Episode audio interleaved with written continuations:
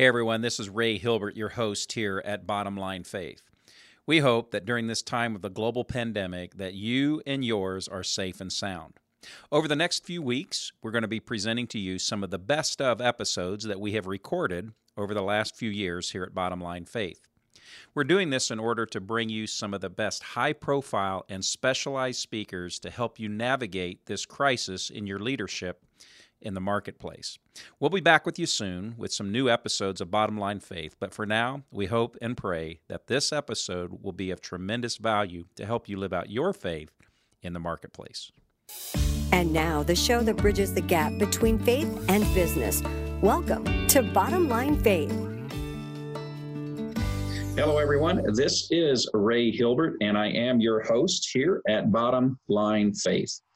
This is a program that for nearly the last three years, we have had the incredible privilege of talking with some of the most amazing Christ followers who are in business and marketplace leadership from around the country.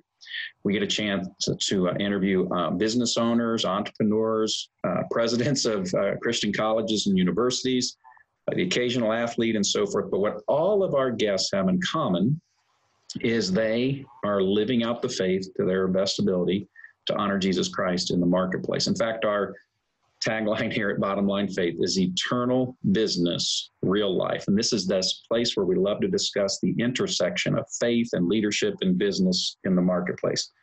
I'm really excited to uh, introduce our guest for today's program. I'm speaking with, we're going to speak with Todd Bolsinger. He is uh, a consultant and a professor, professor of leadership and formation at Fuller Theological Seminary.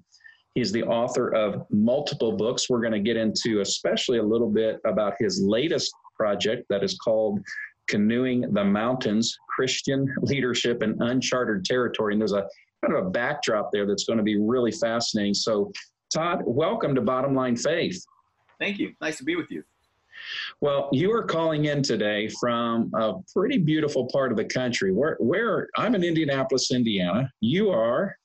I'm in Pasadena, California. Pasadena, home of the Rose Bowl, right? Yes, it is. Yes, it is. Yeah. Well, I live in Indianapolis, and as I go around the country, Todd, everybody asks me, "How many times have you been to the Indy 500?" And I have to tell you, I've only been twice. How many times have you been to the Rose Bowl? That's a good question. Well, at see at Fuller where I work, we actually host a gathering every year at the Rose Parade and the Rose Bowl. So um, I'm not a huge football fan. I'm actually more of a soccer fan. So, okay. so it's usually work. Um, but I've been about oh four or five times. Yeah, four or five times. Very good. I know it usually usually pits you know one of the top teams from the Big Ten, one of the top teams from the Pac-12, and I'm in Big Ten country here in Indianapolis, Indiana, and so welcome to the show. We're so glad that you would invest some time with us. Todd, would you take just a, a few moments here and help our audience understand your work there at the uh, seminary, and then some of the things you do as a consultant. Of course, we're going to talk about some of your research and so forth, but just help our audience get to know you and your your background just a little bit. Yeah, so so I'm a vice president and chief of the Leadership Formation Division at Fuller, and uh, as well as an associate professor of leadership formation. And what I do basically is uh, help Fuller as a theological seminary think about how we can make our research and resources available to the broader church, whether people need a graduate degree from us or not. And specifically for your audience, one of the most one of the things that has been the, one of the biggest changes in theological education has been the number of people who aren't looking necessarily to get ordained in a church.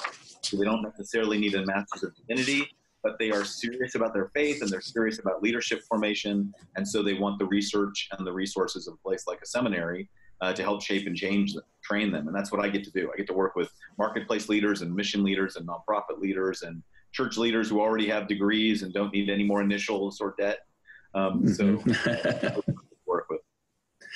Well, let, us take just a moment I, am and, and, kind of dive in deeper to, to, to some of the changes that you're seeing take place and the maybe the the mindset or the thought processes of these leaders. And so you've been in the, the world of higher education for how long? Quite a while, right? Well, the, the last seven years, uh, six, the last six years full time, 27 yeah. years as a pastor and I and I got a PhD in 2000. And the whole time I was pastoring a congregation, I was also teaching in, in theological education. All right.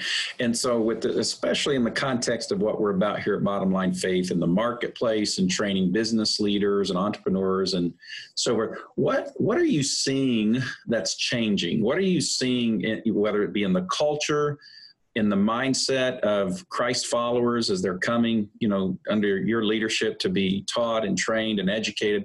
What are some of the changes that you're seeing that uh, would be of interest to our audience? Yeah, yeah. So, so two. Let me just tell you two quick stories that'll probably capture them. One is, um, so I had a man who walked, came up to me, and after hearing me speak, he said, "You know, I have an MBA from one of the leading business schools in the country, but I have a Sunday school level theology, and I am a, have a growing conviction that my business is really where God has placed me." In order to be a witness for Christ. I, I, I, don't have the capacity to come back and get a master's degree in theology. I don't think it would actually help my business. I don't think it would be good for my family. But is there anything you could do to help equip somebody like me, right? So, what I would call an educated but not academic uh, theologian, a person who wants to have his, his this case his business uh, be a, re- a, reflection of the values that he has as a Christian, but he wants a deeper theological training to do that. He wants to, he literally said, every decision I make, I default to my, my business school training, and I'd like to have theological school uh, insights to go along next to it. And, and that's been one really significant change.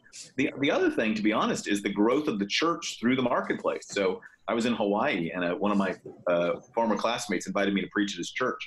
And the night before, he said, "Look, interesting thing happening in Hawaii is that we think we have an, we're having the beginning of a revival happening, but every church being planted started by a guy who runs a termite company, and." Uh, you know, some people were in his Bible study and they said, This Bible study is so great, it shouldn't be a Bible study, it should be a church.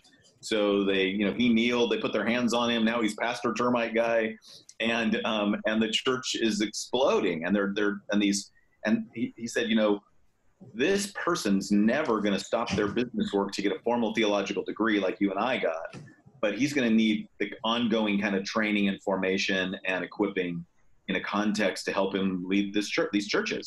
And so, it, and so my friend said to me, you know, if you would give people like me resources to help mentor and support people like him, we think this is the work of the Holy Spirit, and we want to be able to do so. So I, so I think you're seeing more partnership in the name of mission, right? More creative missional opportunities when people take seriously their faith that's happening in the marketplace. Um, we work closely with a group in Silicon Valley. Um, almost every tech company in Silicon Valley has what's called an employee resource groups. And those are groups of people who like, you know, Christian at google.com. and those are Christian groups who are working on caring for and discipling people in the workplace, you know, those are folks who would never come to seminary, but they are leaders in their companies um, where they are supporting Christians in the companies. And so um, our Max De Pree Center for Leadership and the work we do is doing more and more work with those kinds of folks. So, so there's, there's actually three examples.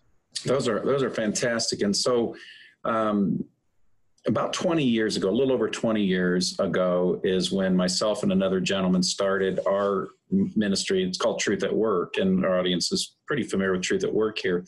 But I remember back in the day, Todd, when uh, 20 years ago, you could hardly find a book, you could hardly find resources, certainly not the events and the conferences and the, the ministries that existed that exist today around this integration of faith and business. In your estimation, with your background and experience, what's changed over the last two decades? Why is there, I don't know if I should say sudden uh, uh, resurgence of this, but why is this becoming so prevalent in the church or in the body of Christ? Well, I think for one thing, as um, churches take more seriously that their reason for being is to make a, a missional impact in the world, you have people sitting in the pews saying stuff like, "Well, then, then that means my work every day, Monday to Friday, is just as important as uh, being an usher on Sunday or teaching Sunday school. So what I need from you, pastor, is to help equip me for my ministry. And then the next thing you had was a group of pastors saying, okay, I'm not sure how to do that. Like I could tell maybe an illustration, but what is the uniqueness of that? And so, you know, like my, um, one of my colleagues, Mark Roberts, has a PhD in New Testament. Every single day writes a devotional called Life for Leaders that goes out to thousands of people. It's all about applying the scriptures to a challenge that you would have in the marketplace today. And there's thousands of people who every day open that thing up, read it, and then they apply it. Well, you also have pastors who are now saying, you know, I want to be better at equipping people for ministry the way we would, the way we were used to think about equipping people for marriages or for parenting or for, you know, youth ministry. Mm-hmm. So I think there's a growing change in that way. I, have seen that too. As I said, you know, two decades ago, you could hardly find a book or resource, and now they're everywhere. And I'm very grateful for that. So let, us just imagine for a moment that, you know, I'm listening to this conversation that you and I are having, and um, I'm feeling that, right? I'm feeling that call. I'm feeling that pulling or tug of the Holy Spirit to live out my faith in the marketplace. And I'm also very involved in my local church. What would you, what advice would you give me and how to approach my pastor or pastoral leaders about equipping me and or those in the congregation? What, what advice or encouragement would you have for us to be sharing with our pastors and leaders? Yeah, yeah, that's a great question. I appreciate that one, Ray. But what I would say is, um, think about a partnership with your pastor.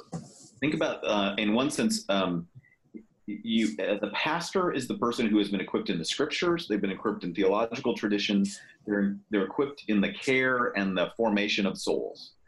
They're most of them are not equipped in the context, the local context. So think of it almost like you're a missionary in a mission field. So I've often said to pastors when I work with them, you know, you think about wanting to bring your theology. If you went to a completely different culture, if you showed up in Asia or in some place, you would listen deeply to the people here talk about their, their pain points, their longings, their the things that they are uh, that they aspire to, and their hopes. Um, that partnership is really important. Um, I was shaped deeply as a pastor by a 68 year old man who had been the president of a real estate company who literally said, I'm retired, I don't need an income, but I would like to come on your staff and help you equip laity for their ministry. Well, immediately having him sitting in meetings with me, he would say stuff like, You know, the way you said that is going to make the person who runs a company feel like they are not very spiritual. You've got to have a different way of saying that, Todd. You, hmm. uh, and so, even now, my work in leadership formation has really been shaped by my understanding of the business world. You know, I say all the time that the scriptures aren't great at a theology of leadership, but they have a robust theology of management. They just call it stewardship. And yeah. most most pastors don't make the connection that stewardship isn't about the money you put in the plate. It's about the way you are a good manager of your whole life. And you've got a bunch of people who do this every single day. That's what they do.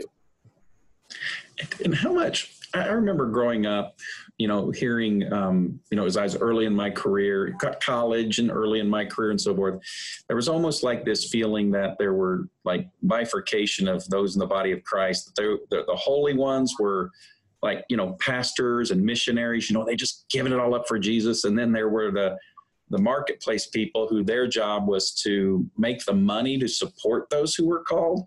Yep. Are you seeing a, a shift or a transition in some of those mindsets as well?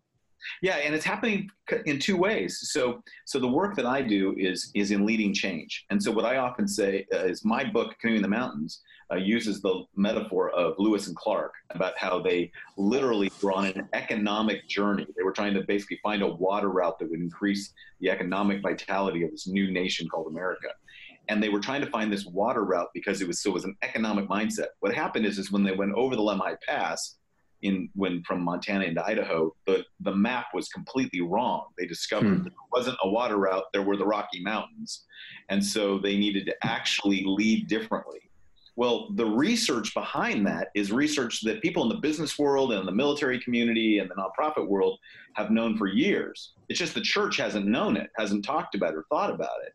So when I start, when people start reading my book, what happens is a person who at, at work has been doing um, adapt, agile training, lean training, um, how to how to think about new markets, how to be innovative. Now all of a sudden has a voice in the church because the church is saying there's something we can learn from that. Um, my, my publisher said your book is going to be read by every spirit Christian leader who secretly reads Harvard Business Review on the side and is trying to figure out how to apply those concepts. And that's really where I work. And so what's happening is there's this great partnership now with because the church is now entering into the same rapidly changing world that people who've been in the business world, for example, or even in the military, for example, which is interesting, have been in for a long time. You know, so if you're in journalism or education or the business world or any of those places, you know, the, the, the old cliche is true. You know, the church is kind of like Kodak trying to sell film. in a mm. digital world, and so that is changing dramatically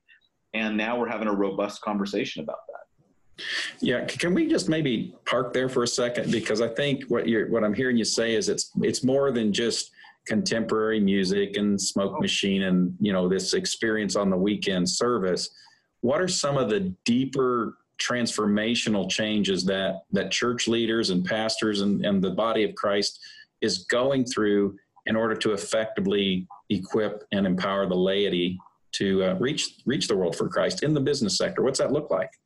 So here's so here's just one example um, almost everybody in the business sector knows that if you're trying to uh, say make a big sh- a pivot in your business like a the first thing you do is you get really clear on your core values that are not going to change right? You just get really clear on hey this is our business. This is what our business is. So if we do a pivot it's a change of strategy without a change of vision. Well, in the church, we have to do that a lot. We got to be really clear on there's some stuff that we're not going to change. We're not going to compromise on. These are our convictions. They come. We believe they come from the Holy Spirit. They're they are put upon us by Christ. So the Great Commission, the Great Commandment, these things are important. But what we've got to be willing to do is ask ourselves, how do we wisely adapt our strategy? How do we? What is a wise adaptation of our core DNA so that we can move into the future? Well, one of them happens to be just the reframe that says um, the most important thing happening in the body of Christ is not how many people you gather on a Sunday morning. It is the impact of the gospel going into the world through a community of people who see themselves as organized around the mission of Jesus Christ in the world. Well, that changes how you spend our time and who you talk to and who's important who brings wisdom who brings insight and it changes and it changes even theological education right like who who comes to seminary and who does a seminary serve it changes that so are you saying that you know across the board and i know sometimes when we speak in generalities it can be a bit dangerous but uh, from a general perspective are you seeing churches perhaps even denominations or church bodies if you will change their approach and strategy. I love that. And I wrote that down here. It's a change in strategy, not on your core values and not on your, your vision. Are you seeing them move away from the importance of the weekend service and more into equipping the body? Or is it kind of a combination? What's that look like? Well, so I do a lot of consulting around the country and I talk to a lot of other consultants. And almost every consultant that I've talked to, we've kind of come to the agreement, and I'm trying to do some research on this, that every church right now, the two big challenges in every church are adult discipleship and leadership development. And the reason for that, and, and there's a two more I could add, but but those are the two big ones. Well, the reason for that is adult discipleship for a long time was just built on the Sunday school model, right? People right. came an hour, sat through a good teacher well, today, if you've got a you've got a rapidly changing culture where the average church, a, a strong church attender comes 1.2 times a month. That is that's if you're a regular church attender, that means you cross the 1.2 times a month barrier. Wow. Well, that means if you're trying to disciple a person who only shows up maybe 15 times a year, 16 times a year, you're probably going to need a different strategy but discipleship needs to take place.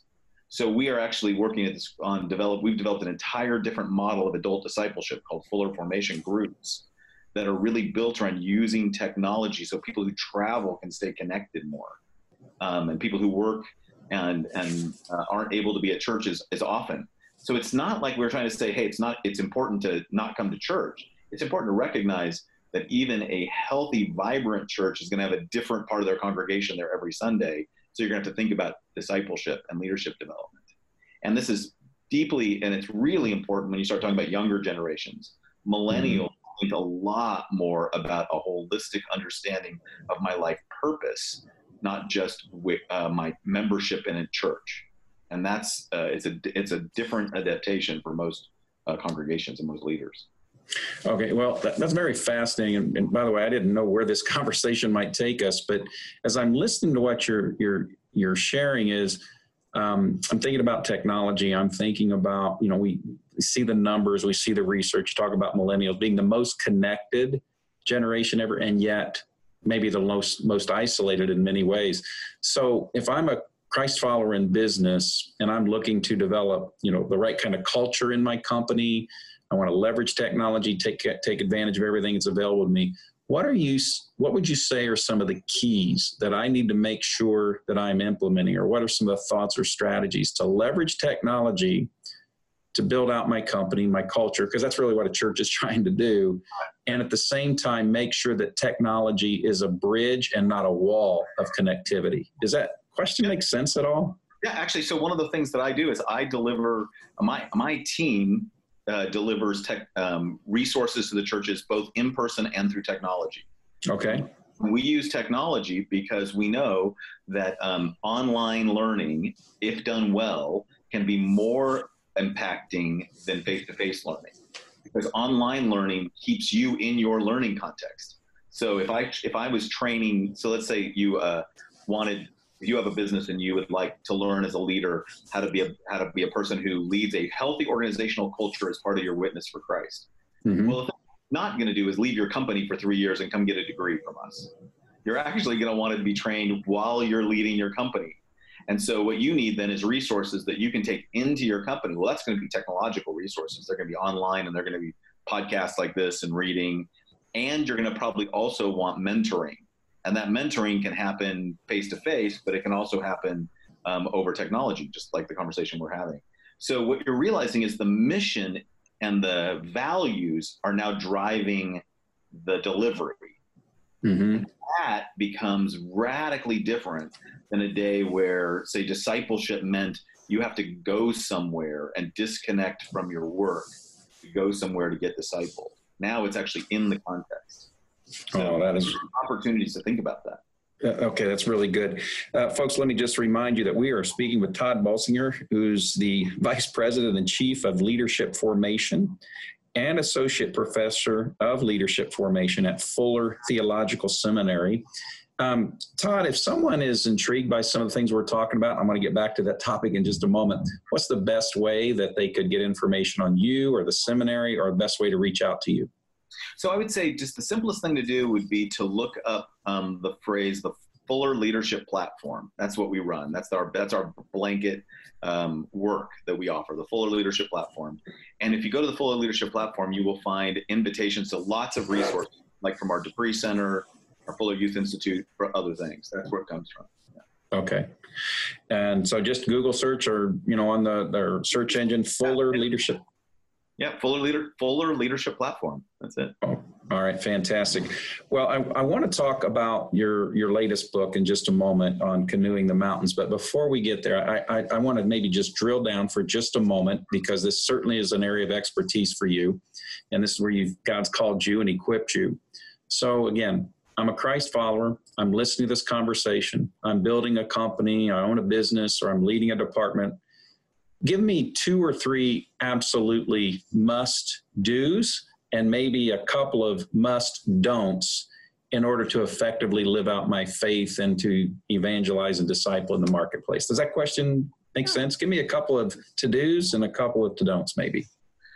Well, the first to do, I think, is to actually embrace that wherever you are in, the people who have been, one of my colleagues says, you know, whoever the people who have been entrusted to your care, um, wherever context you're in, that is the place that you are called. You are called there as much as a preacher is called to a pulpit or a missionary is called to the mission field. So if you can embrace the sense of vocation, and that your vocation is to basically live out and embody the reign of God in that place. It is to be the answer to the prayer, Your kingdom come, Your will be done on earth.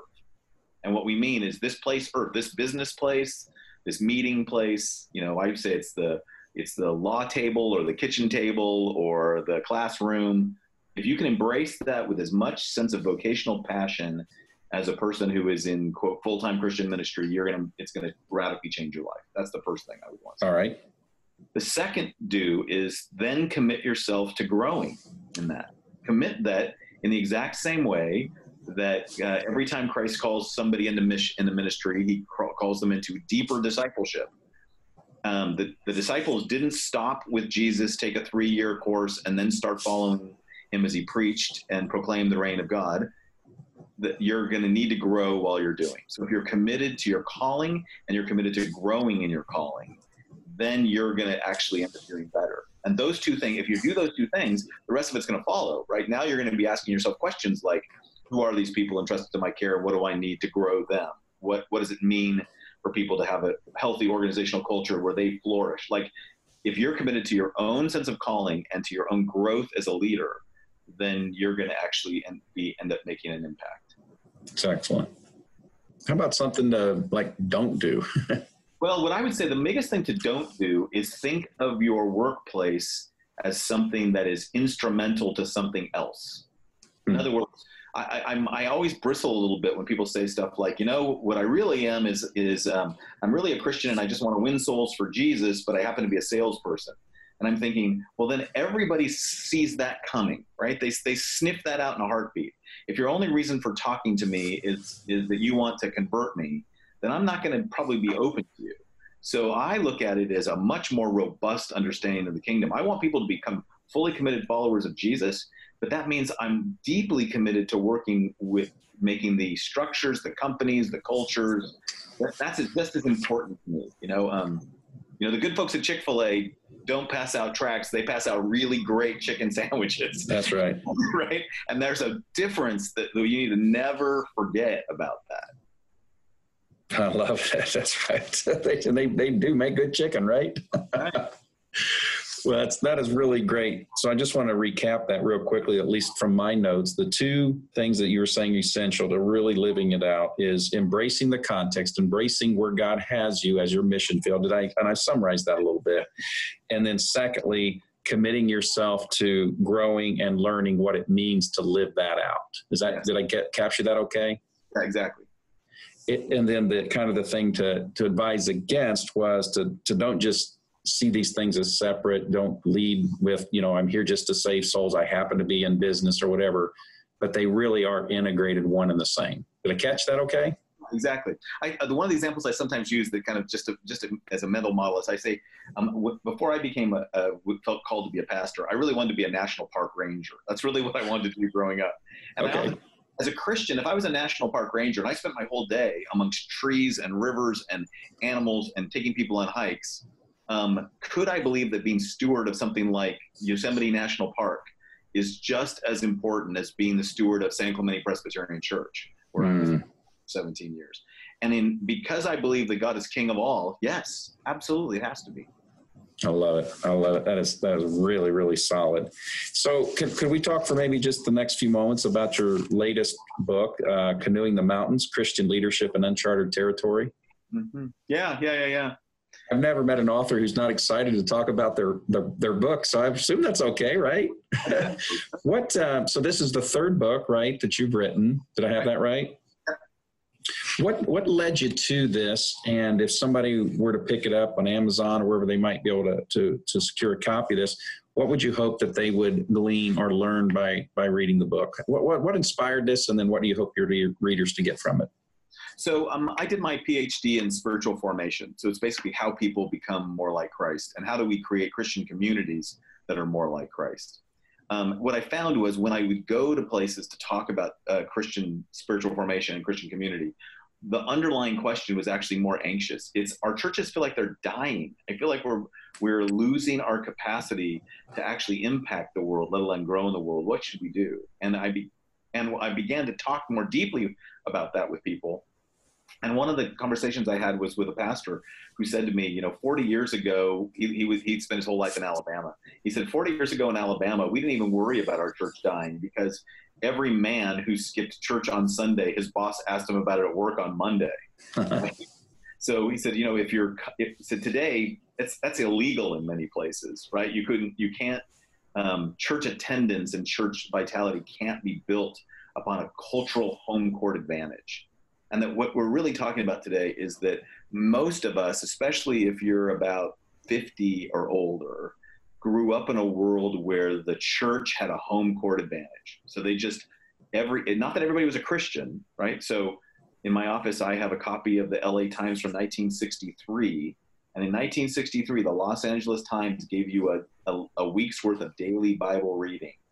Hmm. Right. So if you can think about where the Los Angeles Times would help you with your morning quiet time, you can imagine the culture having a home wow. court advantage, right? It's not that everybody was a Christian. In 1963, Billy Graham's crusades were at an all time high because people needed Jesus then too.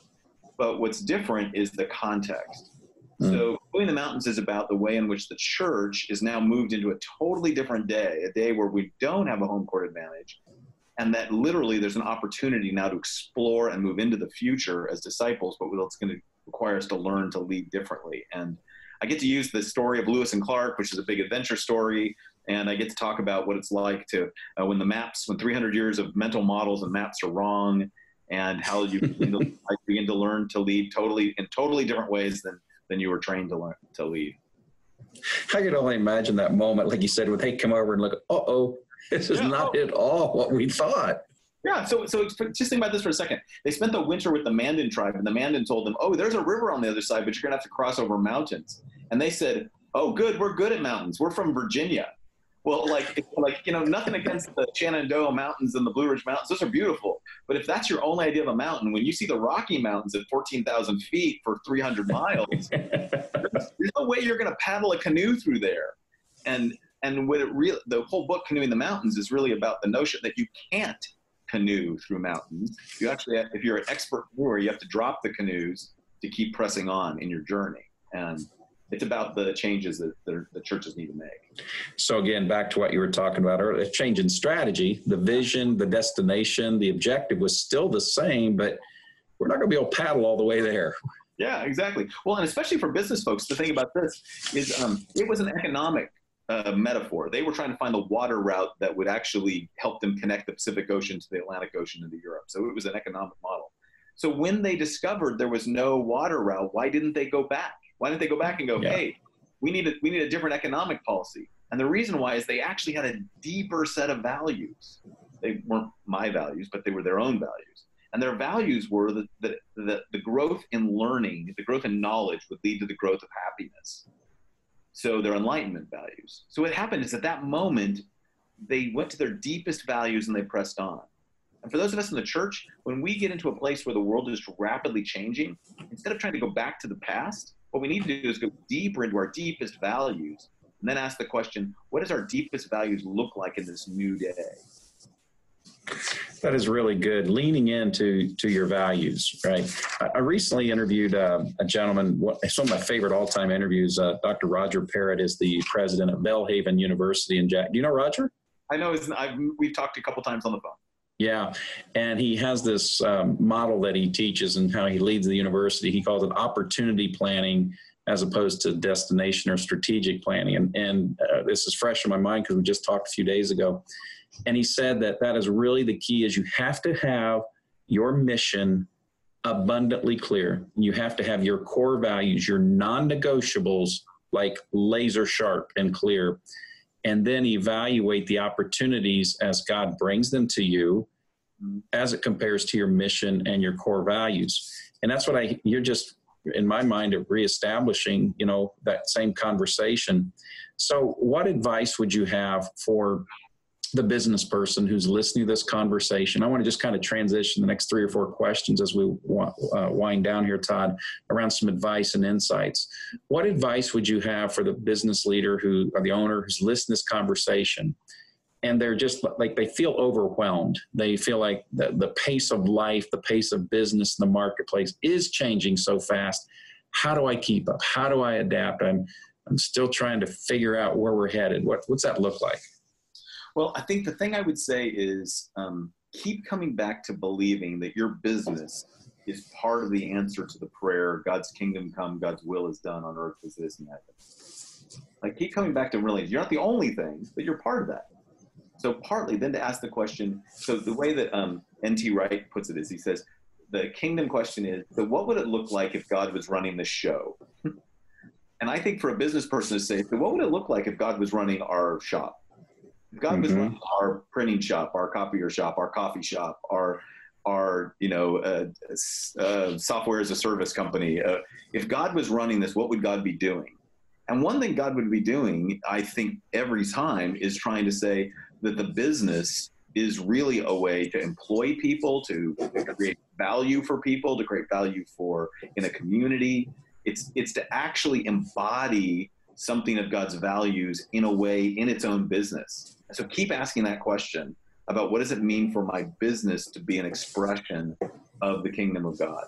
Um, and the second thing is, how does my business become a place where people can experience in themselves um, the formation that God would want for them? Like, can, like I, I often think that if, if you have a every single person who's on my team, I work at a school, it's a seminary, but I work at a school. I think I am responsible for helping them grow into the person God wants them to be. So mm-hmm.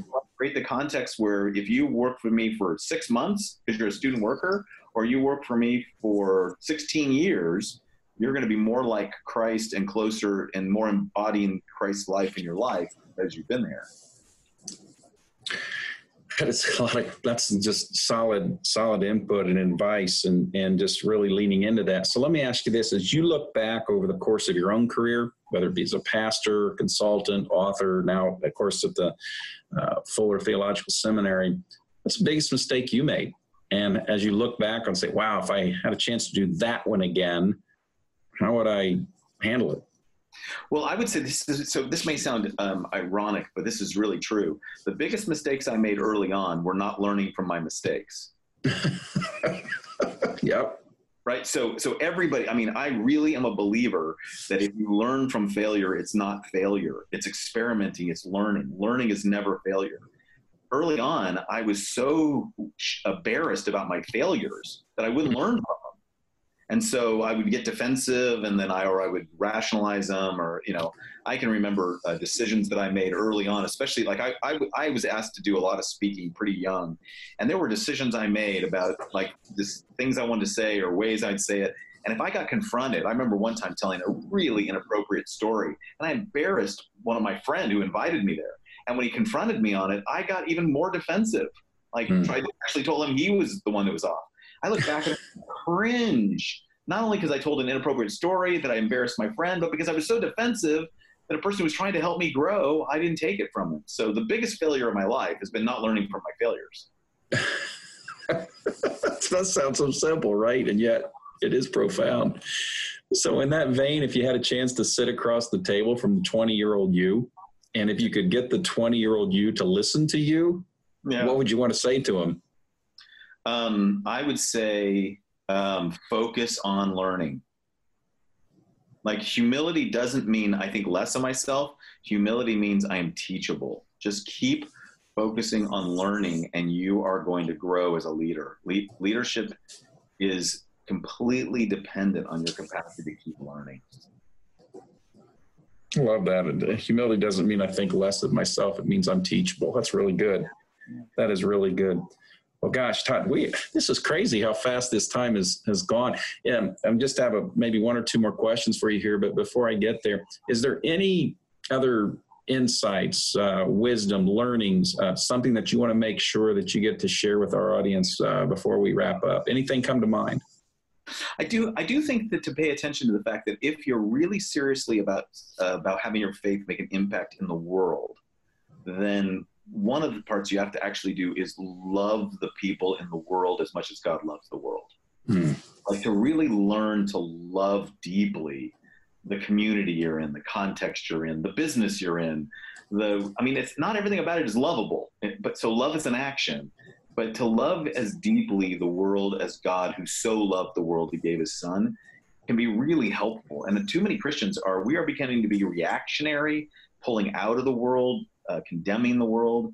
Um, I mean, Jesus, it says in John, he didn't, he didn't come to condemn the world. So I think for us, I would say learn to love the world you're in and the context you're in deeply so that you can bring the love of Christ to it. I love it. I love it. Well, folks, we've been uh, speaking with Todd Bolsinger, and again, uh, if you want to learn more about Todd and, and or his work there at Fuller uh, Seminary, Theological Seminary, uh, he has shared with us to go. Make sure I've got this right, Todd. Go just check out Fuller Leadership Platform. Google search it or do your search engine, and you'll find. It. Is that right? Yeah, that's it. That's it. Oh, that's fantastic. Folks, I, I, do want to encourage you as we begin to wind down our conversation, check out Todd's book, Canoeing the Mountains Christian Leadership in Uncharted Territory. I think we have a lot to learn from the past, in this case, the model of Lewis and Clark and what they had to do to adapt and, and the plan they had set out changed, how they learned and grew from that. And so Todd, the last question that I ask in every conversation here at Bottom Line Faith is we like to call this our 423 question. And it's really about insight and counsel. We know the words of Solomon where he writes, you know, above all else, guard your heart, for from it flows all of life. So, Todd, as, as we wind down our conversation today, would you just fill in the blank for our audience? Give us your above all else advice. Above all else, um, grow in knowledge of self and knowledge of God.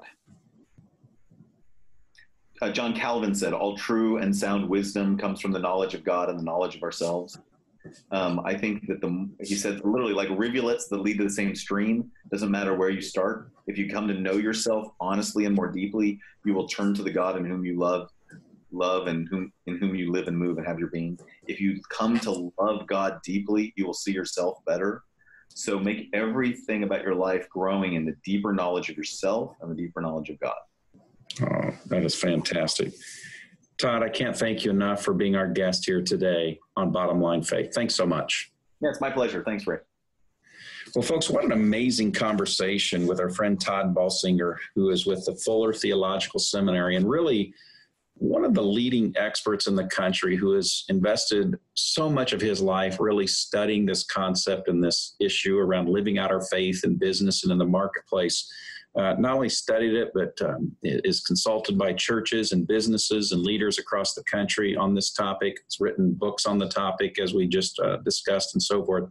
And that's really what we're trying to do here at Bottom Line Faith is bring to you some of the best resources, some of the best thought leaders in the country on living out faith in the marketplace. You know, as we said in the top of the show here, eternal business, real life, bridging the gap between faith and business in the marketplace.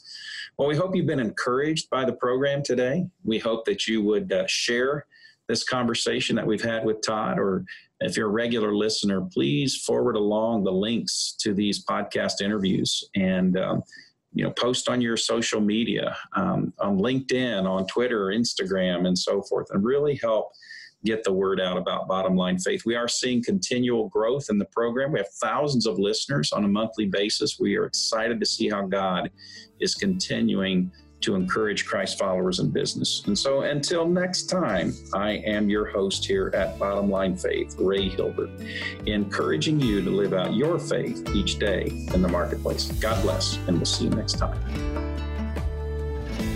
Bottom Line Faith is brought to you by Truth at Work if you'd like to hear about new episodes or listen to past episodes, visit us online at bottomlinefaith.org. You can also subscribe to the show through Google Play and iTunes.